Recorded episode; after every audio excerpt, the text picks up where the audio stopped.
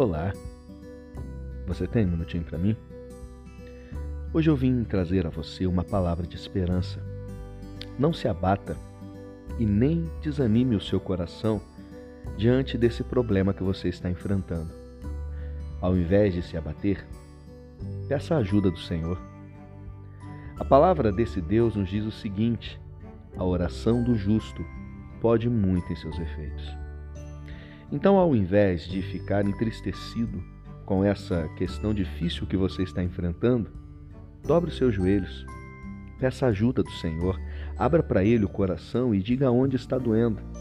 E pode ter certeza que o efeito da sua oração vai ser a vitória no final. Porque o nosso Deus, o Deus Todo-Poderoso, ele tem muita alegria em nos ajudar.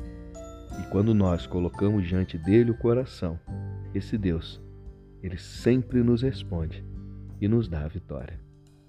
Obrigado por me ouvir e que Deus abençoe muito o seu dia.